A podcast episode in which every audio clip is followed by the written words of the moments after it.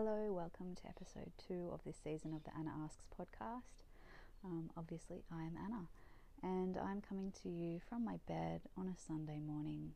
Uh, baby and I have the house to ourselves just for a little while more, so I thought it would be a good time to give you an update on how week two has been for us so far.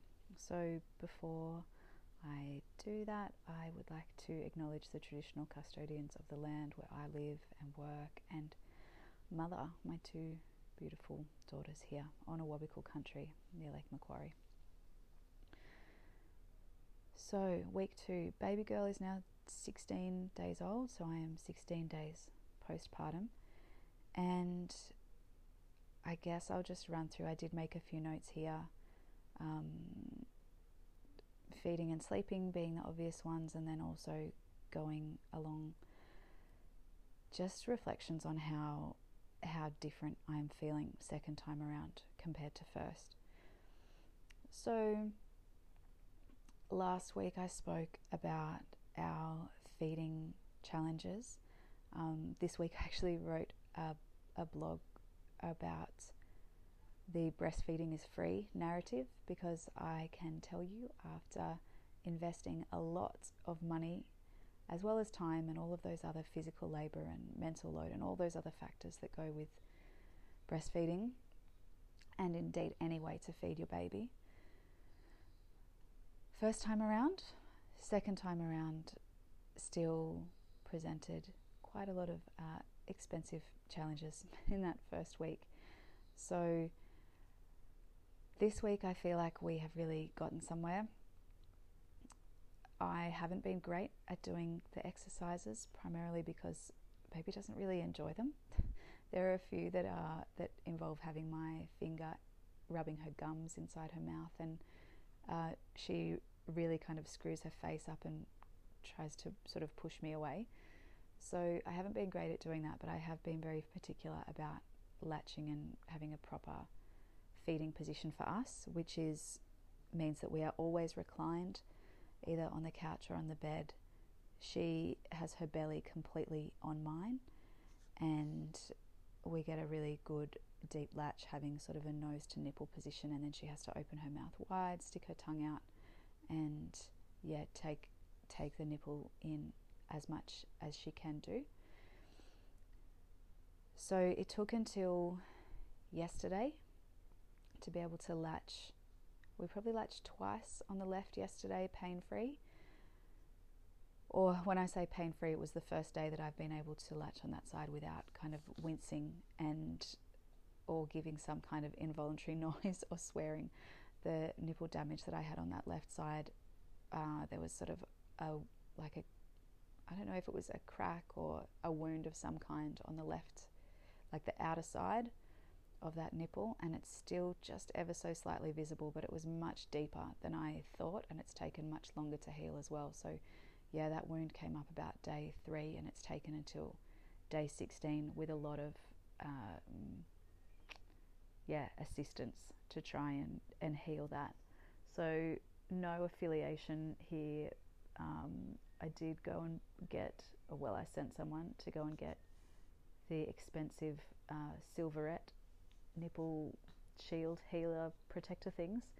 Um, they're medical grade silver, and you don't use them with any other cream or whatever, but you you put a couple of drops of breast milk onto the nipple, and then you put the silverettes on top, and leave them there. And not only does that protect the nipples from your clothes, uh, but also gives a really good healing environment in there. And when I used to work at the hospital, um, there would be wound specialist wound dressings that had medical grade silver in them for really hard to heal wounds. So it's not a woo woo thing, it actually does make sense.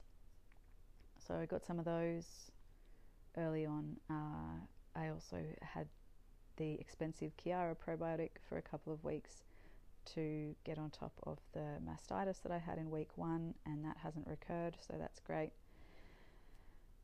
And yeah, right side's going okay too. So that one's been good for much longer. Um, and feeding's coming along. She's definitely getting bigger. Haven't weighed her. but I can tell that she is getting much stronger with her uh, neck control in particular and her legs. And she is also putting on some extra size around her chin. I think she's got an extra roll around her neck now. So she's definitely, definitely getting bigger. Sleeping, I think she's probably sleeping about the same as what an average baby would sleep. Um, but just compared to having a very low sleep needs first baby, it feels amazing. So I'm probably accumulating with with full time co sleeping. I'm probably accumulating, I reckon, about seven hours of sleep a night, maybe six, six to seven hours of sleep a night, and then I sometime through the day I take her back into the bedroom and give her one of her day feeds in the bed when I think she's close to going to sleep. And then I try and use those sleepy hormones to have an extra hour then.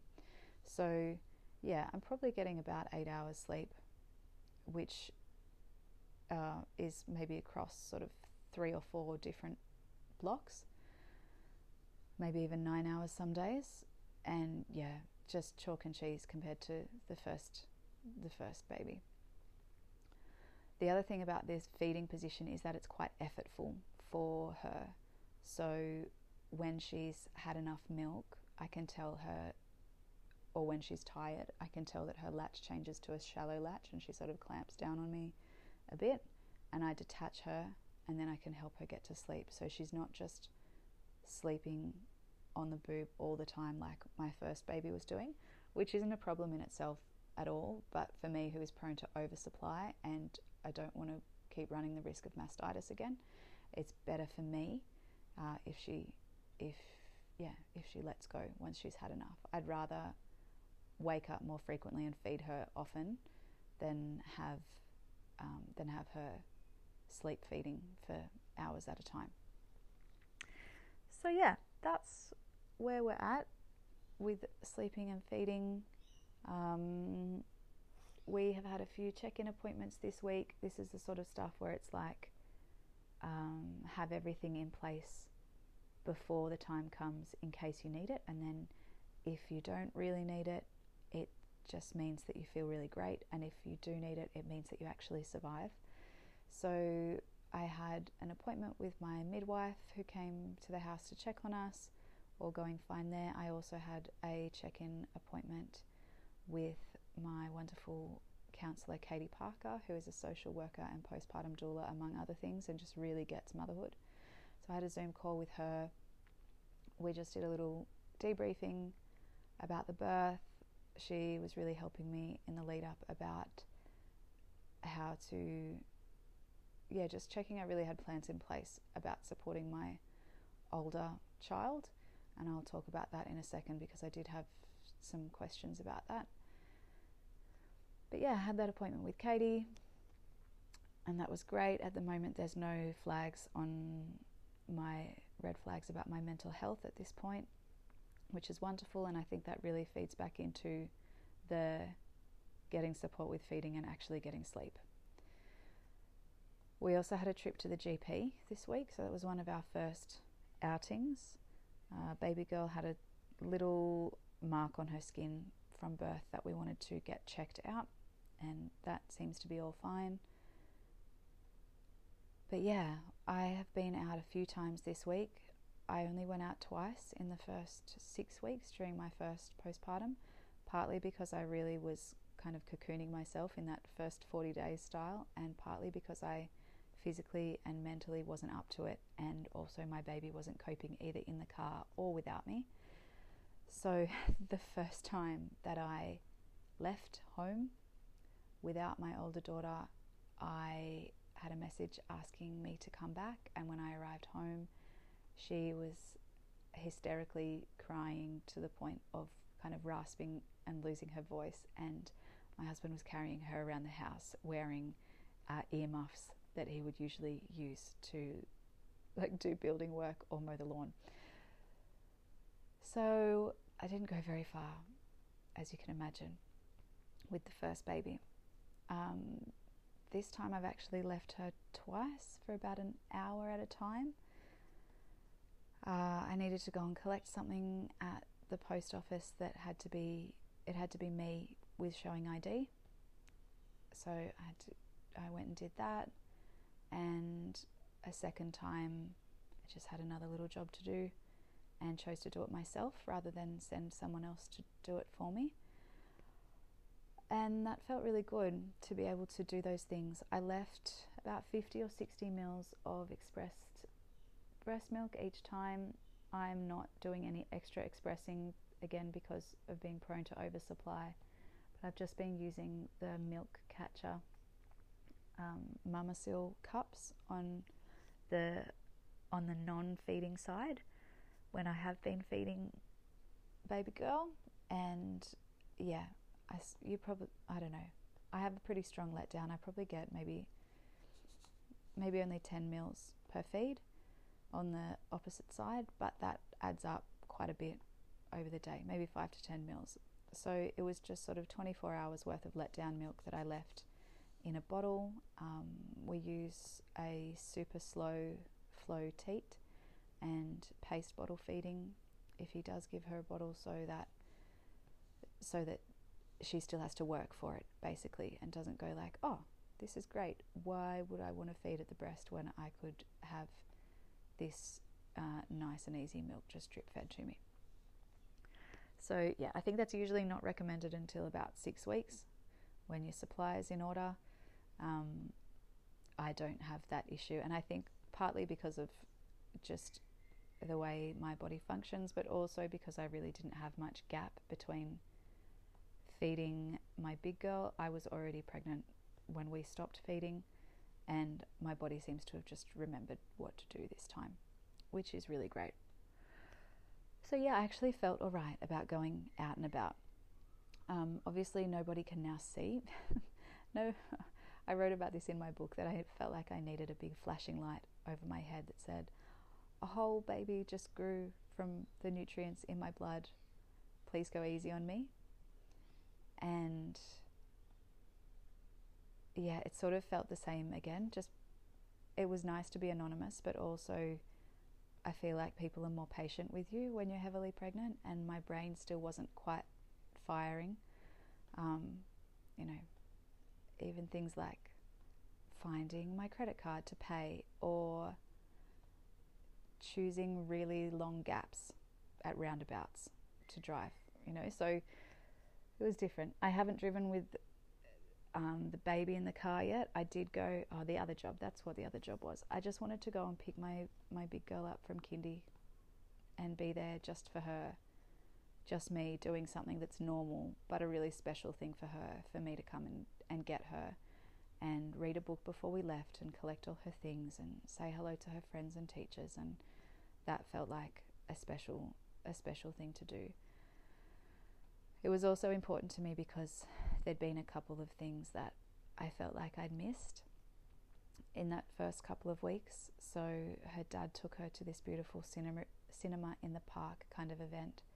There were food stalls and free rides and face painting and she wore her dress with butterfly wings and she just was having the most wonderful time dancing to the band and he kept sending me videos of it and I was just about crying watching them like wishing that I could be there too but I just physically wasn't up to it then I didn't feel like I could go to that sort of a place until I could feed uh, without immense pain in public and I also wasn't confident that I'd be able to hold on if I had to queue for a public toilet so I feel like I could probably do that now, a week later, but I couldn't at the time. And I found that really, really upsetting. And I am actually getting a little bit teary thinking about it.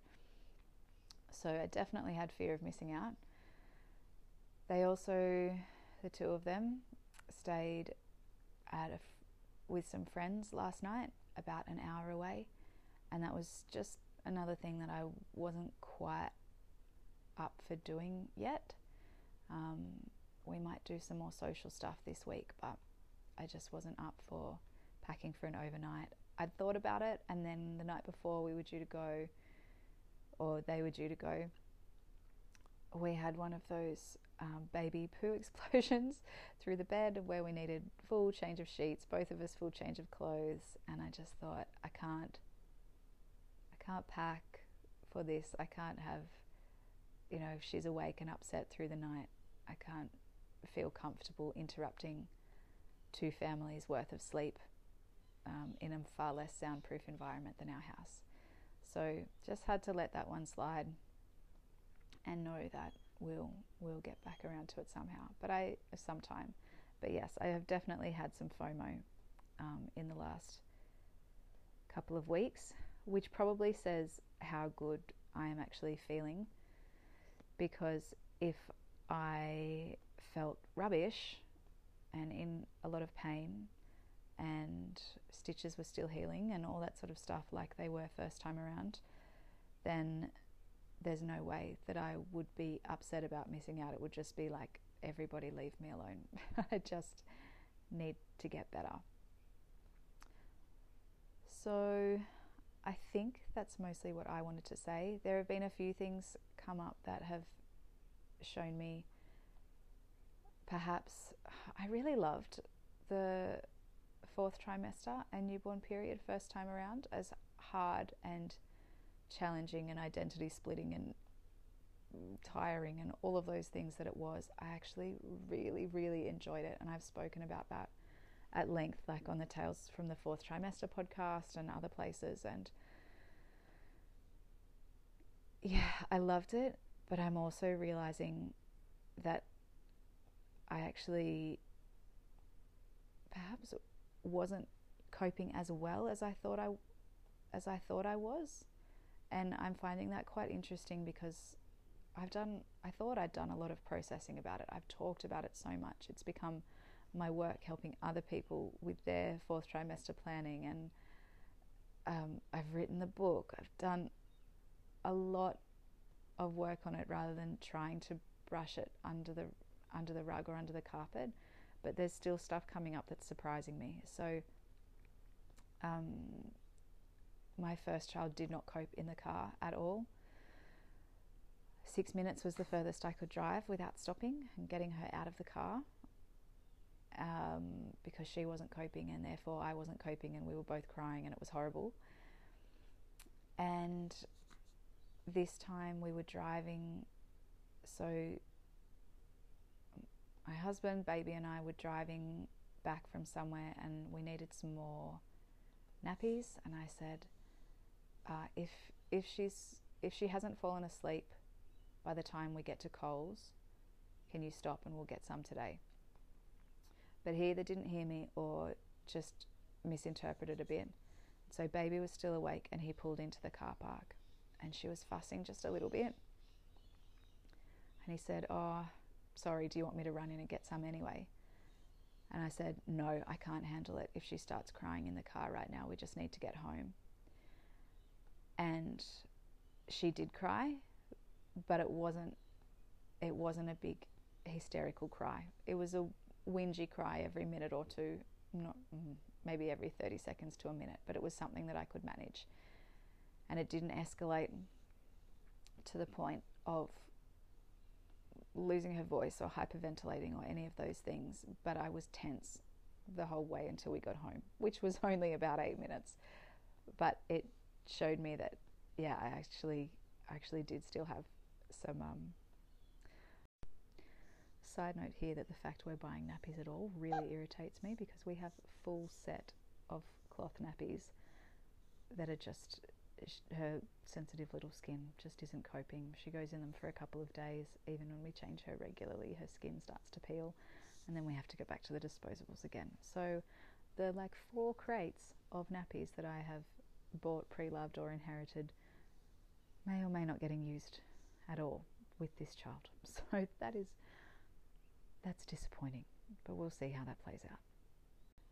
Some wounds around that from the first time. The other thing that shocked me a bit this week was just how much I enjoyed giving baby her first bath. That was something that I had some intrusive thoughts or harm thoughts about first time around. I would see I've wrote, written about this in the book too, in the chapter on fear. I've written, oh, sorry, I had visions of dropping her under the water or even calmly holding her under the water and watching her drown, knowing that I wouldn't do any of those things. And while those sorts of sorts of thoughts can be associated with like postpartum mental ill health or even psychosis, short flashes like that can be uh, are really commonly experienced by about half of half of mothers and birth parents. So I didn't have I didn't have a mental health major diagnosis in with my first baby. Certainly didn't have PTSD or didn't have OCD or those sorts of things, but the harm thoughts were restrictive to a degree of either what I could do or my enjoyment. And the bathing was the specific was the specific one that got me. There's only a couple of others that have, um, you know, it's things like if you're walking down the stairs and you get a vision that you drop the baby down the stairs, so you just hold them tighter. It's like a warning system. Or I would have one where I was sort of standing on our veranda and I had her bottom sitting on the railing and I was holding her and I had a vision that I'd dropped her over the side. So it was just like it's the warning system saying, pick up the baby, just stand back from the edge. And yeah, it wasn't running my life, but I, I do want to say that if you feel that it is, then certainly seek help from a mental health professional or the Panda perinatal mental health helpline is free as well. Yeah, okay. What was I saying though? I was saying though that I actually enjoyed giving this baby a bath. And I don't know why it's like it, it is a surprise that I felt such enjoyment from it because I have helped other people in terms of my doula clients bathe their babies since I had my first and felt really confident and competent in doing that. But to actually experience enjoyment with this baby wasn't something that I was expecting. And I'm actually wondering if subconsciously that's why we put it off for a while. It took until she was two weeks old to give her her first bath. Also, her skin's been really dry, so it's been better just to sort of do a top and tail kind of wash and with a face cloth and get the lint out of her fingers and toes and put moisturizer on rather than keep putting her in the bath and drying her out even more. So, yeah, I think I rambled enough about that. A question that I received a few times is was about how my big girl is going. So, one of the questions was about sleeping arrangements. Is she in the bed with me? So, no, she's not, the big one. Little one's in with me, and big one is in another room in a double bed with dad. Um, dad is learning just how wriggly she is and how your sleep quality isn't great when you sleep in the same bed with a preschool age child. So uh, I'm trying, you know, trying not to find that too entertaining, but it is a little bit like, uh, yeah, I told you so. So our our family bed arrangement um, for a long time has been like before this baby came, big girl would sleep on a floor bed in in our room, and then she would get into bed with me and our bed situation is that we have a double bed and a king single bed pushed together. So it makes it like an extra wide king bed basically. Um, but she was in bed with me under my covers and on my sleep surface, and therefore any wriggling or whatever is something that I experience and he doesn't really. So now he's in the double bed with her and is finding out all about it and um, yeah, slightly entertaining for me, but also slightly tiring for him. Um, I think in time I would be comfortable with having them both in the bed with me. If they were on different sides of me, it's not recommended within the Safe, safe Sleep 7 co sleeping guidelines Um, but that's something that I would gauge according to my comfort levels and our family's sleep requirements at the time. But yeah, at this point, um, I need to be. I need to be in that reclined, more upright position to feed. I need to have a low light lamp on at multiple points in the night. She needs to have a cry while I put new nappy on, all of that sort of stuff. So, better for the big girl to just be in a different space and not interrupted by the baby. How she's coping generally is pretty good. Um, we've been lavishing attention onto her, which helps. A few people have dropped, I'd been collecting things for activity packs, but some other people have dropped in new fun things as well, which has been great. Uh, some friends have come over without their kids and just played energetically with her, which is wonderful.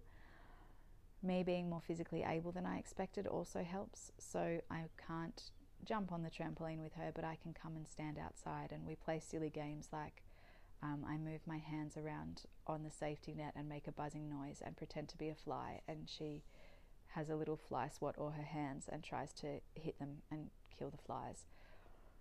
So, trying to do different things where she is in charge. Oh, Bubba. Oh, that's a sad face. Having a dream, maybe. Um, yeah, I can't do running with her, but I can play some silly walk games, or I can pretend to time her while she scoots on the driveway, or something like that. Lots, she's really into drawing at the moment, so that is something that I can do colouring in with her, regardless of if I have the baby or not. Um, I had my first go, two lots this week of one hour with both the girls together at home, and that was quite interesting. So the first time, I oh, both times somehow managed to be that I needed to feed on the bad side while I was the only one at home. Uh, the first time, Big Girl used that time to try and climb on every piece of furniture in the house and see which things she would get stuck on. And the second time, she was eating two minute noodles and decided that she would find the longest noodles and then sort of use them like a lasso and see which surfaces of the house they would stick to the best. So the window, the couch, the leg of the table, kitchen chairs, the dishwasher, all of these sorts of things. And um, I pretty much, I, there was no reasoning with her. I attempted, and then when she wouldn't, I just thought, you know what, this isn't a safety hazard. I'm going to let this go, and she'll eventually get bored. And she did because she was hungry and she actually wanted to eat them instead of throw them at things. So that was good. Um, but yeah, in short, it was hectic. Somehow things keep happening where I end up with both of them in the bathroom with me while I'm showering when there's other adults around. I don't understand how that happens, but it's happened a few times and I'd like for that to stop.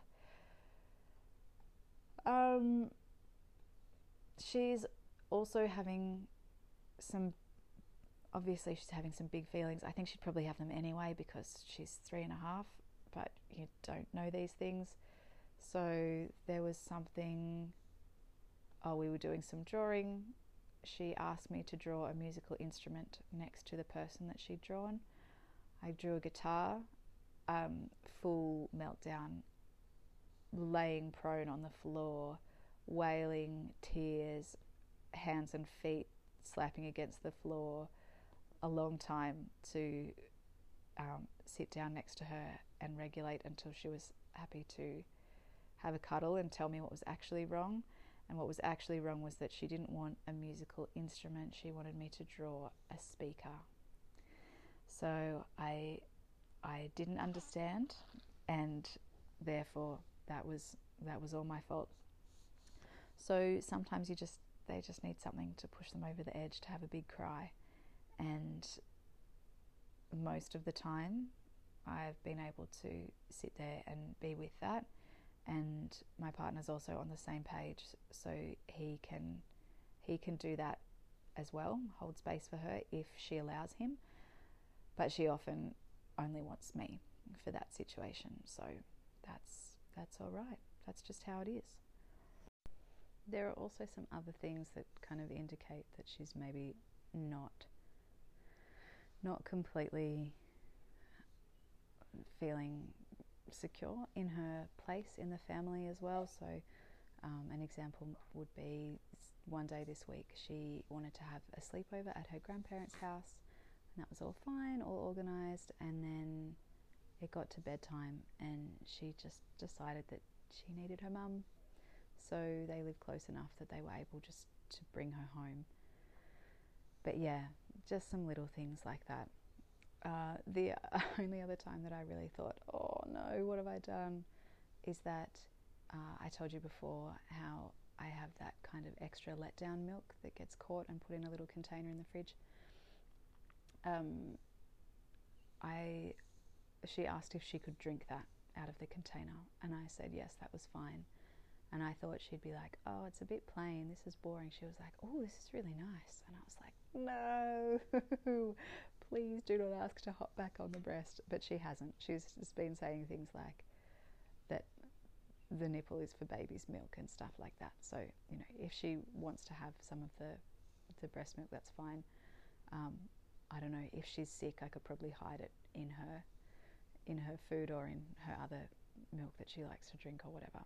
So it might actually work in our favour eventually, but I was worried for a second there.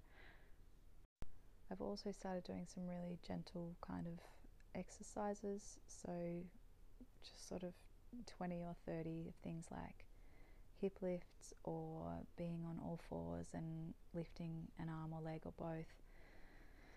A few kind of cat cow yoga stretchy sort of exercises, a few squats, just enough that makes me feel like it is helping without actually being too much physical effort. So anything that we're doing at this point needs to be about things that make us feel better and rejuvenate us rather than a workout that makes us feel tired and like our body's got to really work hard to recover from it. So just yeah, just really gentle things when I'm laying on the ground with my baby basically.